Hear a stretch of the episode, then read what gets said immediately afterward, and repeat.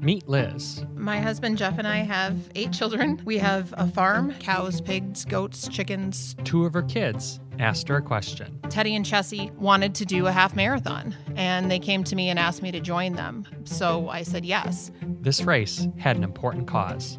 that I was going to run with Team World Vision and continue to move my feet for clean water until the global water crisis was solved. But Liz had a problem. estimate I was right around 300 pounds. I had never run a mile in my life, so it didn't make a whole lot of sense. After years of training and thousands of miles, nothing clicked.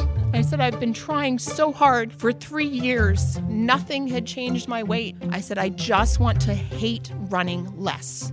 Nothing until she met Todd. She wasn't having the normal gait pattern of left foot, right arm, right foot, left arm. She was right foot, right arm, left foot, left arm. So they started to work together with some cool technology. A treadmill that allows people to run at a reduced body weight. Like, yeah, I'll never weigh 180 pounds, but let's just see what it would feel like to weigh that much and try running. And then they worked towards some big goals. But I'm not exactly known for doing anything small. My big goal was to run the New York City Marathon. Find out how they did on the next episode of Rehabilitation Ships.